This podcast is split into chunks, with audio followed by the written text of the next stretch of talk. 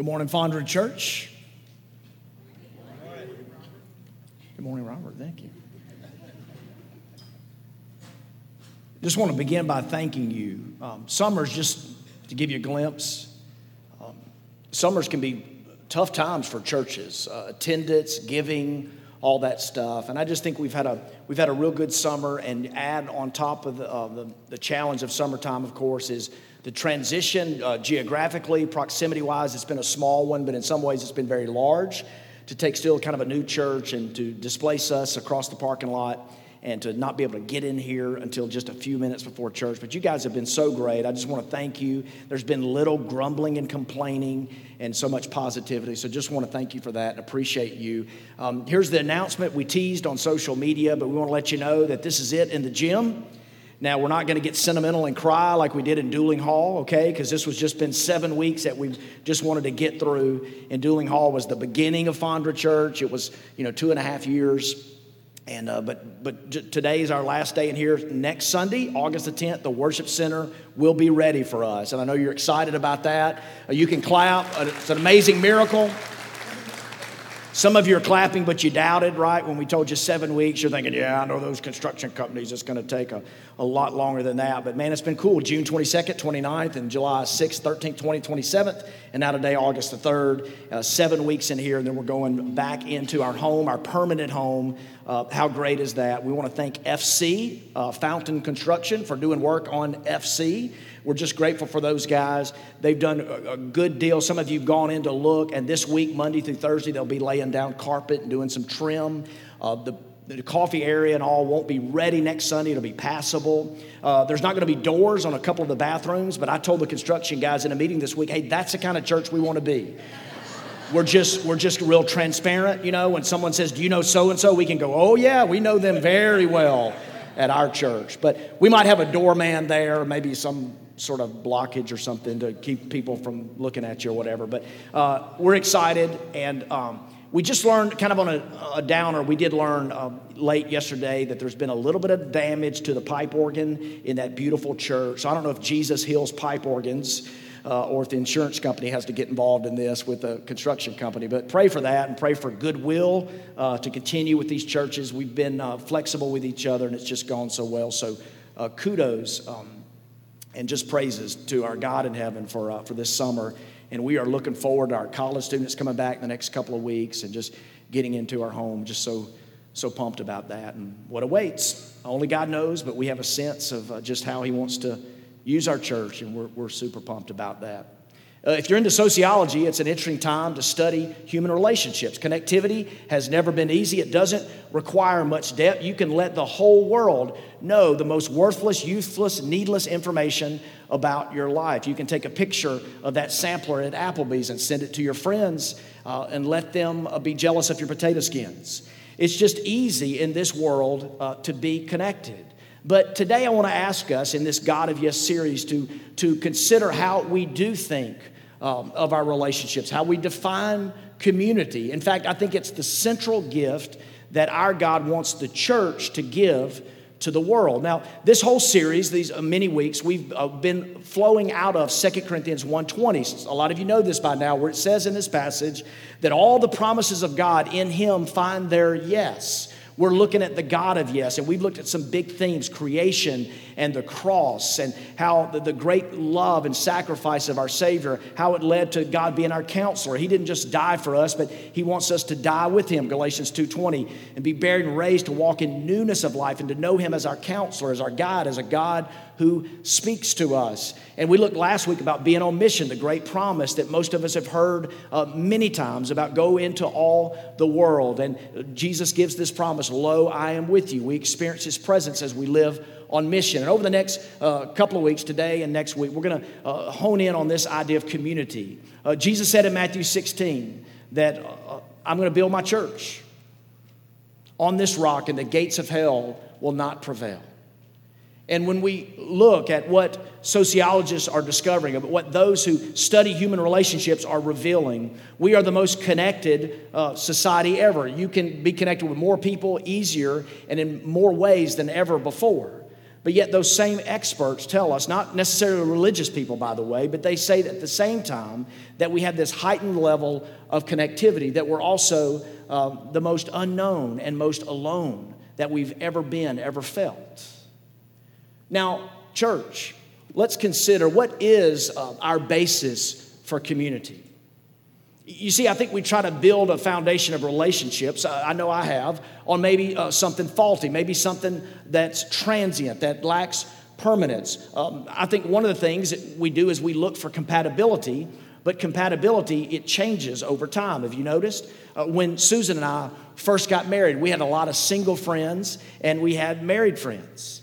And we would have people call us at you know nine o'clock at night and say, "Hey, you want to go out? Let's have fun." And we would always say yes. You know how extroverted we are, right? Yeah, nine o'clock. Let's go out. And we would we would go out. We'd come in at two a.m. Uh, having painted the town and had a big time. We'd wake up at eleven the next day. That's just where we were in life. And then we had our only begotten son, and at the time. And we would have some of those same friends call us at nine o'clock and say, You want to go out tonight? And we would say, No, you want to come over. You want to come over about 5:30 and leave at 8, right? And they would say, "Oh man, you know, single folks don't get it entirely. Folks without kids, they, they would say, get a sitter, right? Get a sitter. And we're thinking, yeah, we could get a sitter. We did that sometimes, but that sitter, if we come in at 2 a.m., that sitter's not going to come back at 6 a.m. when we hear that voice crying in the room next door, right? That little baby with its lungs. That was just the stage of life uh, that we were in. And we didn't have any conflict where we lost friends. We just had some compatibility that we noticed that was changing. Uh, we can build our compatibility on a hobby or a point of interest. Uh, one of our young deacons, one of my good friends, he's a neighbor, Nick Crawford. We've uh, run together some. Nick is a, a fit young guy. He's an, he's an athlete. He played college baseball. I, I, I didn't, I wasn't much of an athlete. My career ended in like fifth grade, a, a terrible Cub Scouts injury. But we run together, Nick and I. And he's being gracious when he runs with me because this old body's starting to wear out. Nick's fit as a fiddle. He, he double steps when we run. He's just being nice. But some of us have hobbies where we do things like that, and it's just hard to, to find uh, compatibility in, in life, isn't it? And there's a stage of life, there's hobbies, there's our stories. This is pertinent to the church. Have you noticed that some people's stories are different than your stories? I mean, I know people, man, they were virtually born in the church. I mean, they, they just almost never left. Born there, raised there. That, man, that, that's their background. And I know some people, man, they, they were saved straight out of thug life. And now I've never, you know, woken up in the back of an El Camino with tattoos discovered on my body. Never had that happen. Never blackened out by a coke binge. Never had a crystal meth lab or anything like that. That's just not my story. I, I can't relate to that in my past. Now, I can celebrate the grace of God in that. But when we try to build relationships based on people that are just like us, it can be, it can fall short. It, it can uh, be less than what God intends it. And we look for points of interest, for compatibility, for, for hobbies, for stories, for, hey, I can relate to that. But all of that is not as, is not as deep as Jesus wants it to be. I'd like for you to turn this morning to Romans chapter 12. We're going to look at some, a few verses, verses 9 through 13 in Romans 12. And for 11 chapters, Paul is talking about how great Christ is. Um, the issue of the human condition, that thing called sin. He confesses, What a wretched man I am. The things that I want to do, I don't. The things that I don't want to do, I do those things.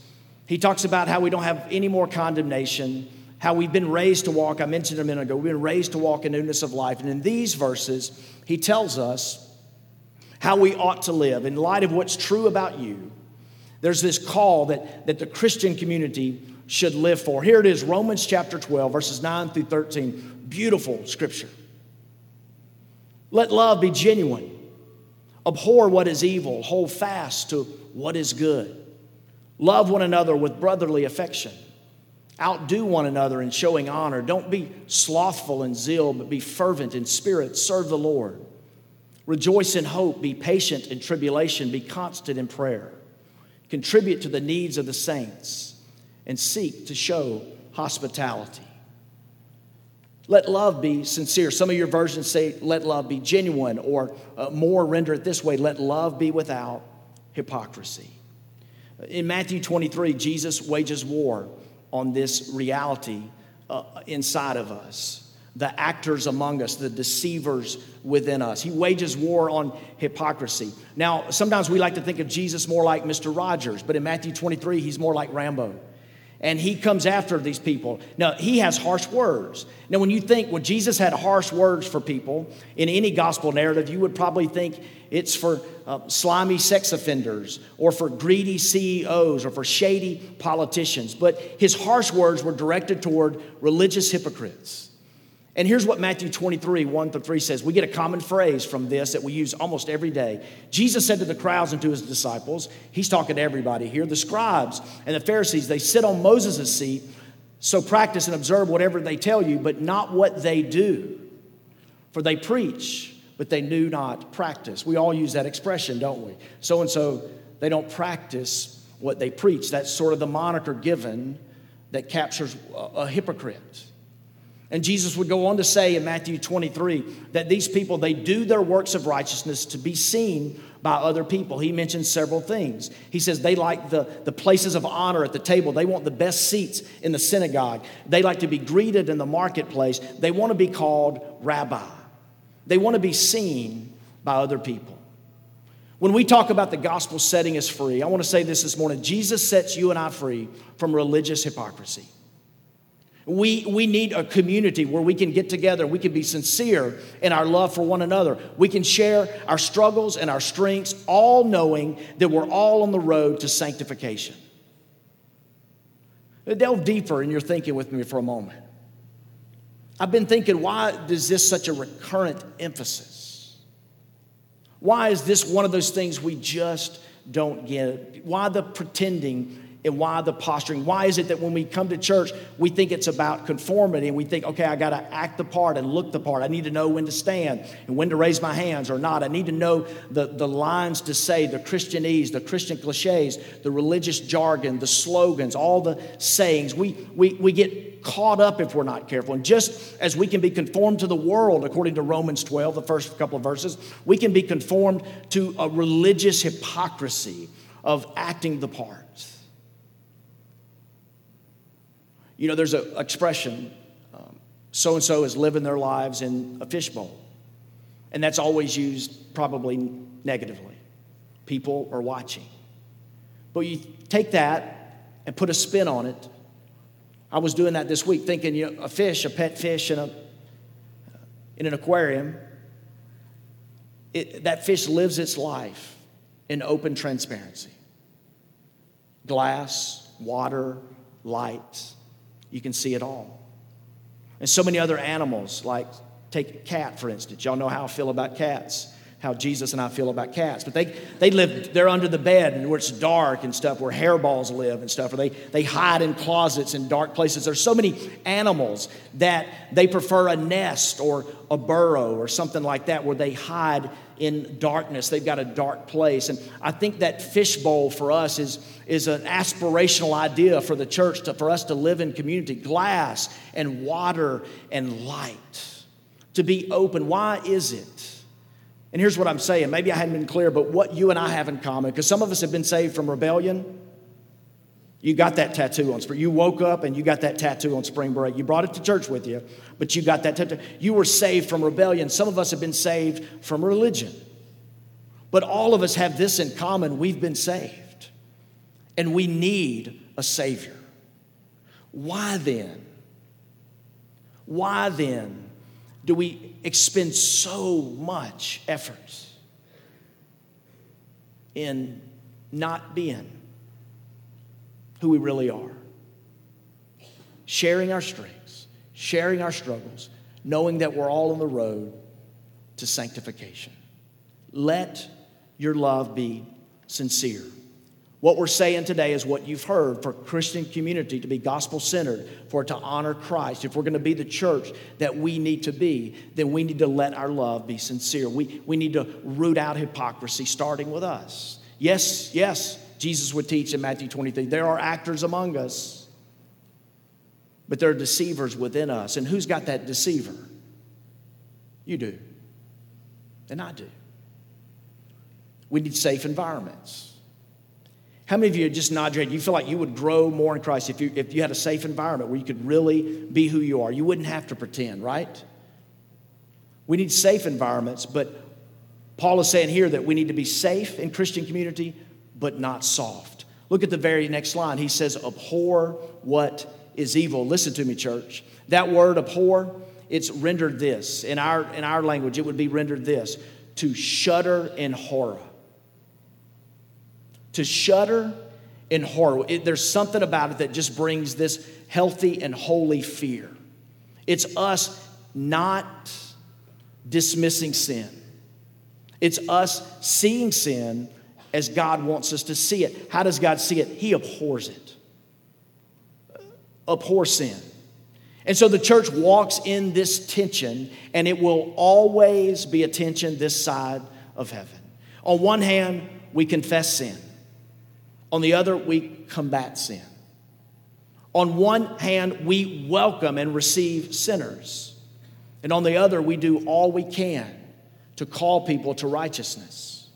We embrace ourselves and others in the midst of our brokenness while we guide them and ourselves towards wholeness. Do you see that tension?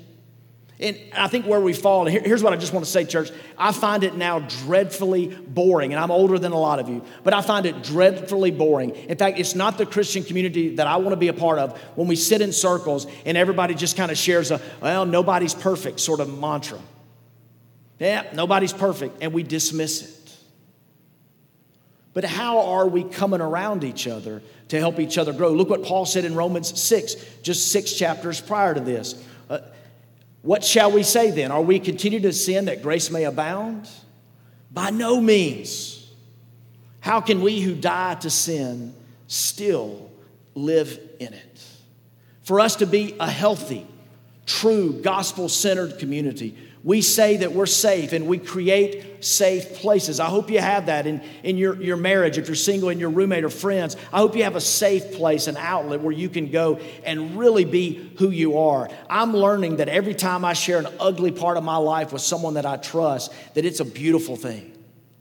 It, it hurts my reputation a little bit in the moment, but it brings me more into that fishbowl, that healthy fishbowl, that glass and water and light, and less away from that den or that nest or that burrow of hiding.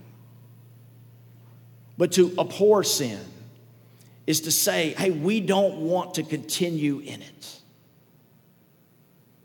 We, we don't want to. We want to help each other take steps.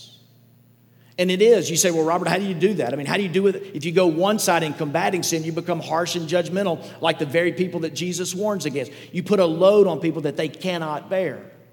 But if you go too far this way, it's just safe, then nobody gets better. Then we're just all talking about the grace of God and nobody's being transformed.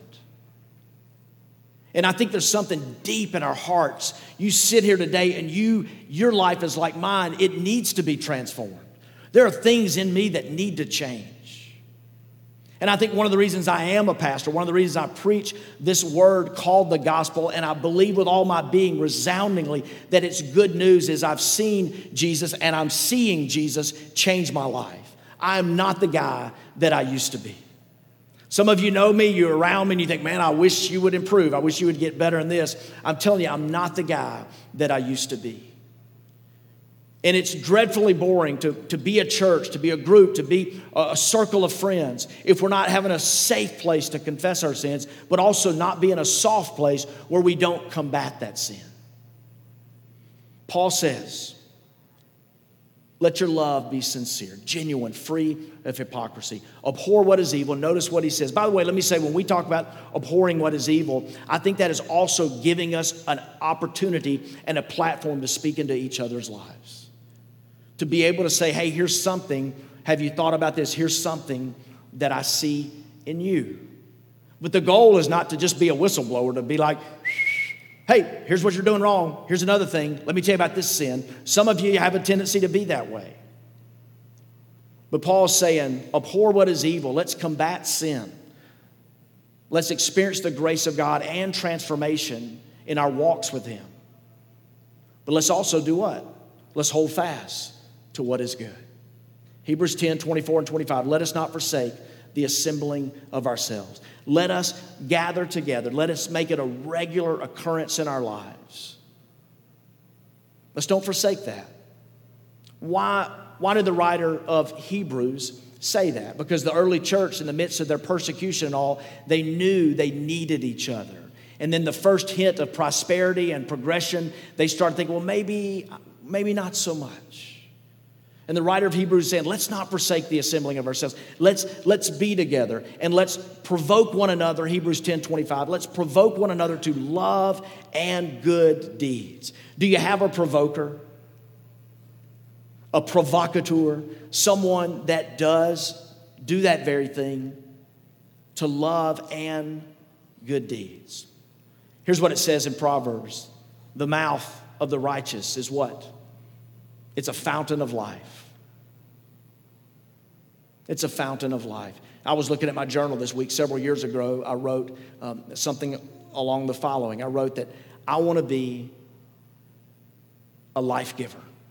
I want to give pe- people life in my relationships. I want to point out the good work that God is doing in them. I want to invite them in, and I want to encourage them to be bold and brave in areas where they're timid. Let us hold fast to what is good. And next, Paul talks about loving one another with a brotherly affection. Now, this word in the Greek is, is a compound root word, uh, phileo, that's brotherly love, adelphia, and there's a young lady here from Philadelphia, Pennsylvania this morning. But that second word means uh, adelphia in the Greek, it means out of the womb, out of the same womb. Now, why would Paul use that?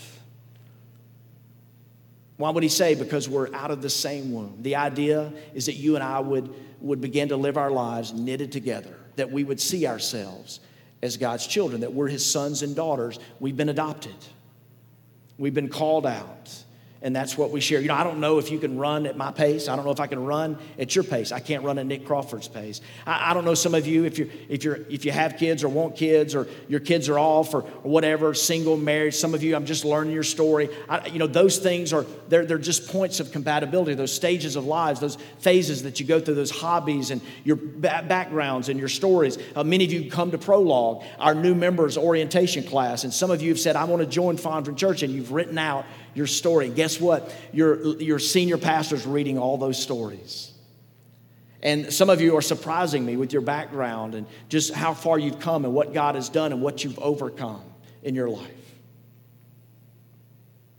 But those are all different. What we have in common is we have one Lord, one faith, one baptism, baptism, one God and Father of all. And that commonality, the commonality that you need grace and I need grace, it calls us to live together. And Paul says, Would you love one another with a brotherly affection? Will Sanders, y'all know Will, he's on our staff team, standing in the back of the room, leads our college ministry, does a bunch of stuff. I love Will. He posted on Twitter a couple days ago. He said, I just learned that otters hold hands. It changed my life. Now, it's sad. I responded, it's sad that Will just learned that. But did, do you know this? That otters, when they're sleeping, many of them at night when they're sleeping, they'll, they'll just hold hands. Now, picture, I mean, that's just, that's worth coming to church right there. Just close your eyes and picture a group of otters holding hands. You, you got your money's worth right there. A group of otters, and why are they holding hands? They don't want to drift. There's something which is utterly amazing. There's just something about it. These guys are saying intuitively, they're saying, maybe their mama taught them, I don't know. But hey, let's hold on together because we're going to enter this state of unconsciousness and uh, we live in the midst of a large ocean and we want to keep this thing intact. So, what do we do? We hold together. Beautiful, beautiful affection.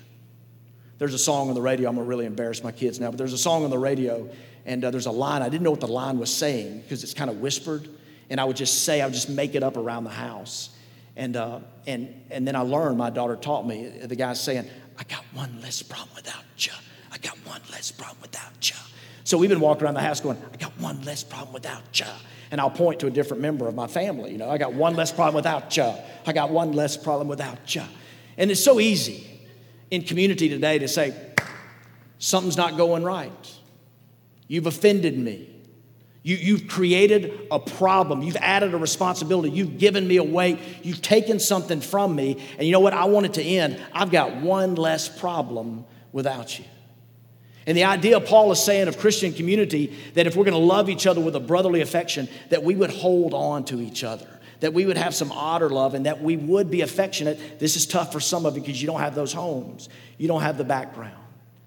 There's an early historian who, uh, let's put that quote up. He's a, a, Greek guy, and he was a skilled orator of the day. A bunch of people in the age where there wasn't microphones, certainly not these kind, but there, there were no microphones, no form of ampl- amplification. People would gather in the theater to hear this guy orate what he had written. And he said this he, was a, he scornfully uh, rejected Christianity for so many years. He said this if these Christians hear that any one of their number is in distress for the sake of Christ's name, they render aid in his necessity.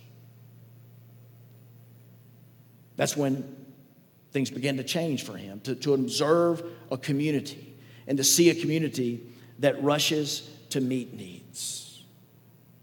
And my prayer for us, if this is your church, is that God would develop community not based on everybody having the same story and same background or being able to run the same minute per mile pace or being at the exact same stage of life, but that we would be knitted together and that we would run to meet each other's needs because we've got enough in common in the gospel to draw together in love for each other.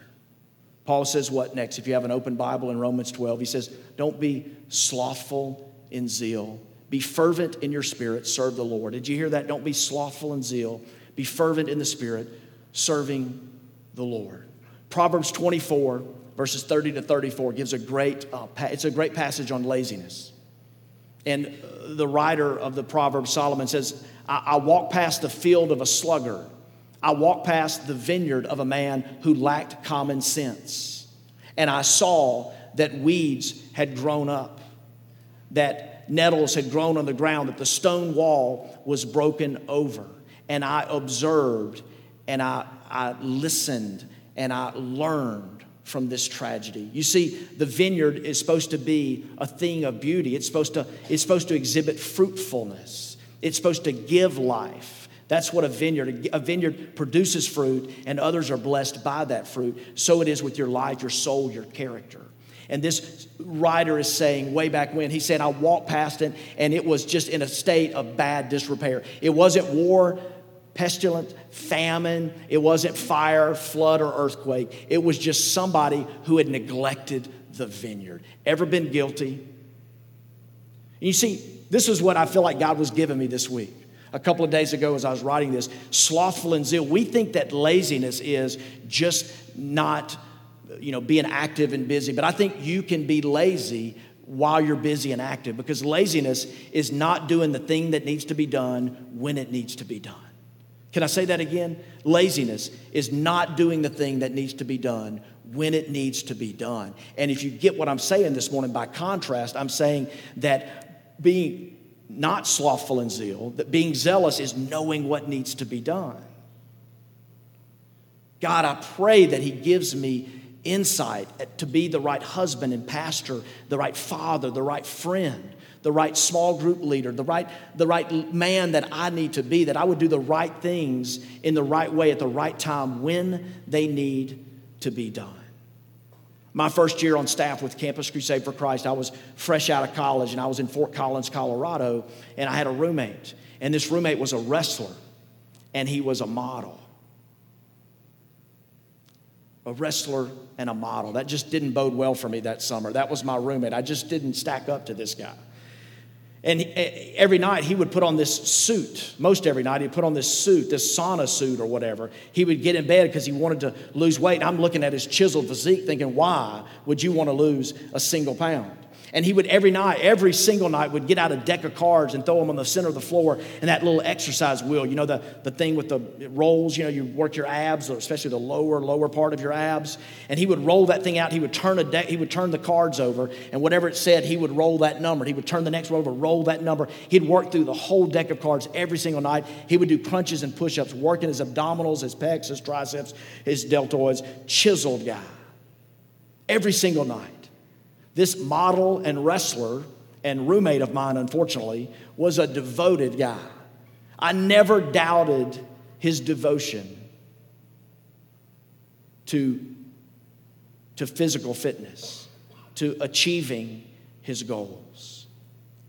And I wonder, church, what the world thinks of us when we talk about Christian community. And by the way, God gives it to us from the very beginning Father, Son, and Holy Spirit. Hear, O Israel, the Lord your God is one God. It's not polytheism, no polytheism, it's monotheism, one God, but God is in three the Father, Son, and Holy Spirit together. He calls Adam and Eve. He chooses a people, a nation called Israel, but then he chooses an organization called the church, and the gates of hell will not prevail against it, he taught, he teaches us. But what does the world observe if we're called the church and we represent the church? But there's no margin in our schedule, no room in our busy lives to connect deeply with people. Don't be slothful in zeal, be fervent in spirit, serving the Lord. And then Paul says, rounding toward home, he says what? He talks about in this passage about, about, about affliction, about the reality of suffering. He says, Rejoice in hope, be patient in affliction, and be constant in prayer. Now, the more I study the passage, I just see how those three ideas are all interwoven. Have you noticed when you go through affliction, have you noticed your thoughts on prayer changes? Have you noticed when you want something and you're not getting it, or you're longing for something, or there's just a really hard point of, of suffering in your life, and you all, all you can think of is hope? I mean, just hope. It just there's got to be a day. This, this suffering must end. This mistake, this, this injustice that's been inflicted on me, or this hard thing that I brought on myself, or just whatever it is. Some, some of you don't even know, but you're just thinking there's got to be a better day. And all you can think of is rejoice in hope. And here's what I want to say to you this morning. Peter said it to the early church do not be surprised by the fiery ordeals that come your way. And some of us think, and let, let me just say this if you're following Jesus and you have made a commitment to follow Jesus, it does not mean that you're holding on to Aladdin's lamp. Okay, suffering and hard things will come your way. Some of you think it's, it's sort of this uh, condensed version of the prosperity gospel. I just want to say it to some of you this morning. You think, oh, because I'm going to church and man, I, am giving a little, the plate comes around, I, I, I, give online. Jesus really loves that. I give online, I'm giving some money, I'm coming to church. I, I jumped into a group, I helped out with VBS. Now he owes me something. God is in my debt. You wouldn't say it out loud. Why would you say it out loud? That'd be absurd. But you're thinking about it, and God owes you something. Now, here's the part that, well, it's not the funny part of the sermon at all. And it's not the part maybe that would grow a large church. But the reality is, we live our lives indebted to God and His grace. And I'm learning there's a lot of motivations to do things. I'm probably at times motivated by a lot of things, but only one really matters experiencing His grace, encountering that, and responding to it. And here's what I want to teach you this morning there's, there's just no room for prosperity gospel, even the concise version. Like it, it, I mean, it's just it's so it is so incompatible with what Scripture teaches. What Jesus say of John the Baptist? Jesus said of John the Baptist, "Here's the greatest man ever born of a woman." How did it end for John the Baptist? How'd the prosperity gospel work for him? A stripper called for his head, and his head ended up on a platter. That's how it ended. What about Moses? Faithful guy. How did it end for him? 40 years in the desert with the people that complained and griped the whole way. God took him up to a mountain, parted the clouds, said, Here's the promised land. Oh, by the way, it ends here for you. Joshua's going to take the people in. Ouch. Be patient. Be patient in affliction. And sometimes all we have is hope. But the scripture teaches that our God is a cruel God if He doesn't wound us with pain and reproof, if He doesn't make us ache and long for the world that He's really created us for. Be constant in prayer. All those interwoven. And last thing that He says, He talks about um, meeting the needs of the saints and specifically practicing hospitality to each other. That's verse 13. Meet each other's needs, practice hospitality. Now, when I was growing up, the educational system did not care about a child's self esteem. Any of y'all remember those days? Didn't care about, you know, if you failed a test, you know what happened? You failed the test. All right? It's crazy, young people, but if you didn't, if you didn't turn in a paper on time, you got a zero. You didn't get grace and five or 10 points taken off and you got to turn it in the next day. They didn't care about a child's self esteem, and everybody could get a paddling. I got one in fifth grade every Thursday in music class. Every single Thursday. I start wearing extra pair of gym shorts and stuff. Every Thursday, I got a paddling. Uh, anybody could paddle any child back then. Do you remember that? They would even bring a teacher out to watch that teacher paddling, just for she'd join in sometimes, hop in and get a lick in herself, right? I mean, if you they would paddle people in school, they would spank people. An adult could beat a, a child at a grocery store. No one would look and go, "Well, who's that evil man?" They'd be like, "What'd that child do, man? What did that child do? Wear him out." That was that was back then. And then, about the time uh, that I got to junior high, something happened in the educational system. We began to care about children's self esteem. And you couldn't, couldn't lay a hand on anybody anymore. In fact, there was the advent, the beginning of the gifted and talented class. And the idea there was there are some people in this class, we've all been together, but there's some people, they're so, uh, as the name implies, they're so gifted and talented, let's bring them out. We'll teach them calculus. These guys, the rest of you can color, but we're going to teach these guys calculus, right? Uh, you knuckleheads will be saying you want some fries with that, and these guys are going to be invested in the company, right? Let's call them out. They're gifted and they're talented. Tough for some of us, right? And in the church, that idea creeps in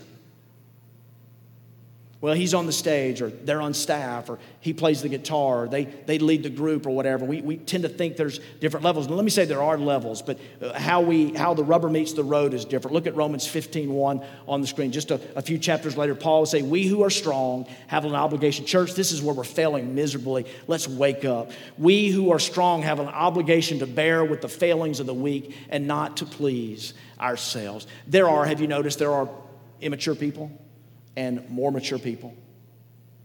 But in the church, it needs to be different.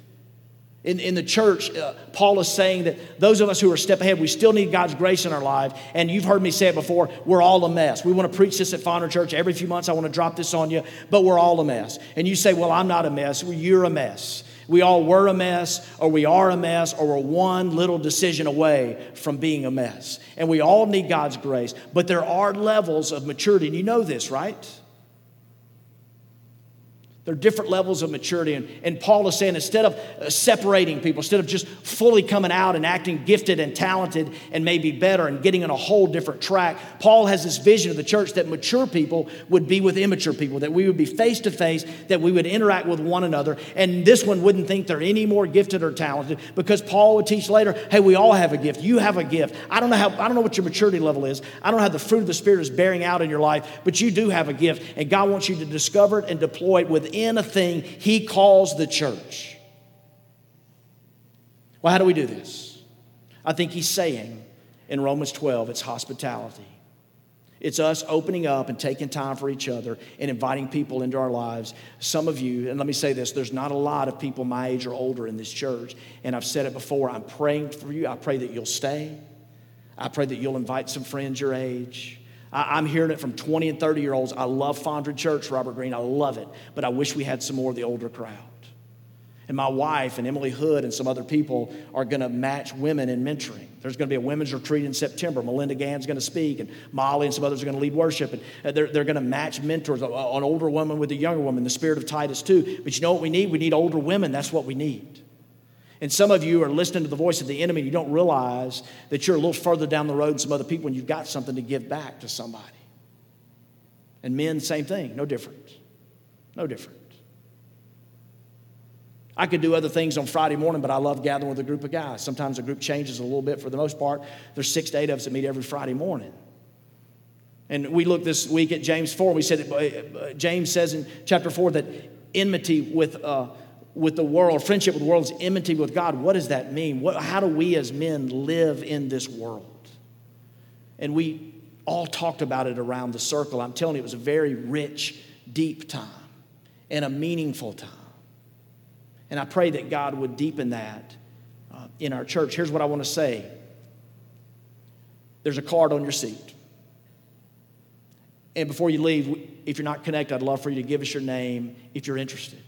Very interested, remotely interested, give us your name, and we'd love to connect you. Here's our part. Here's our part. Our part as a church, as an elder and a pastor here, it's my job to lead a group of people who will identify, train, hold accountable, and release mature people who facilitate and engage in discipleship and spiritual growth. Your part is to make it a priority and to connect. Last night, we went out to the reservoir to Tyler and Caitlin Hendricks' home to celebrate the adoption of Jefferson Joseph Grantham to Jonathan and Jenny. We did what Paul says in verse 15, I believe it is, of Romans 12. We rejoiced with those who were rejoicing. Tonight, uh, we go to Nathan and Candace Smith's home to say goodbye to John and Michelle Aiken. And we'll weep a little bit. Because six years ago, roughly, John and Michelle Aiken and Tyler and Caitlin and Nathan and Candace and Matt and Lauren Thornton, we, we gathered and we said, hey, we're all busy, but we're going to circle up on Sunday nights and share life together. And man, we're all glad that we did. And they've all been a huge part of this church. They give, they sacrifice, they include others. And a lot of you know them, and a lot of you know what I'm talking about. John's been the basketball coach at Belhaven. I guess this means I don't have to go to Belhaven basketball games anymore and sit courtside and yell really bad things that a pastor should never say at the opposing team. I'm free of that now. Jesus and John have set me free. But John and Michelle moved to Tennessee. I'm so glad that they've been a part of our lives and they will continue to. There's going to be distance, but we're living out what the scripture says. And I'm not better than any of you. But I'm just saying to you, and preachers can do this from time to time, I'm about as busy as anybody in this room. I think of my dear friend Scott and Paige McLeod, professional doctor, homemaker, busy, multiple kids, different schools, lots of activities. But they could stand up here now, and anytime you'd want them to, and they would tell you they're so glad that when Fondren Church started, they opened up their home on Wednesday night, and these young couples came to their house, and their lives are fuller and richer for it. And so are some of your lives because of that. We're all busy. And here's what I want to say the biblical idea of a church is not somewhere you go to, it's a covenant community that you belong to. And I'm saying to you, not wanting to pile any guilt, if this is a place where it's safe for you to come in every so often, once a month or whatever, you know you're welcome here. You're welcome. But we want to leave a challenge, and it's a perfect time of year to do it, to think about being involved in a deeper level with a group of people. You may be scared, you may be timid about something, maybe they may call on you, you have to share something. It'll be safe, it can be good. We're releasing some leaders that we love and trust that might be just one step further than you, but still dependent on God's grace. Uh, several months ago in the preschool, a young couple uh, finishing up dental school, about to move to Birmingham, needed a place to live. They were going to be out of their house in Fondren where they were renting, and they were going to need a place to live before they moved to Birmingham. They had several months. And another family, these, these, uh, these couples were serving in our preschool. And one of them said to the other, a big home, this one family, uh, a big home in the reservoir, we could all go live with them probably. He's, a, he, he's an oral surgeon. He said to, to this couple, he said, Y'all come stay with us, come live with us. And for a f- couple of months. This young couple, this young dentist, lived with this uh, older dentist and his family out in the reservoir. And they said, Robert, it was such a godsend. You know who I think it meant the more? I think it meant more to the couple that was hosting hospitality than the couple who stayed there. Because for them, they were given back. They've been married many years, they're raising several children. They know the pressure of providing and leading a family in today's world. And they were just given back to this young couple, just given back to them. How cool is that? Having dinner together many nights, sharing life outside on the deck, just all kind of wonderful things. Sharing life together. Be devoted to one another, brotherly affection. Don't be slothful in zeal, be fervent in spirit. Serving the Lord. Practice hospitality, meet needs. Don't be fake and hypocritical with your love. Abhor what is evil, hold fast to what is good. Man, that fires me up. And I pray against just the disparity between how we're living and how we view the church and what Jesus intends for us. Pray with me.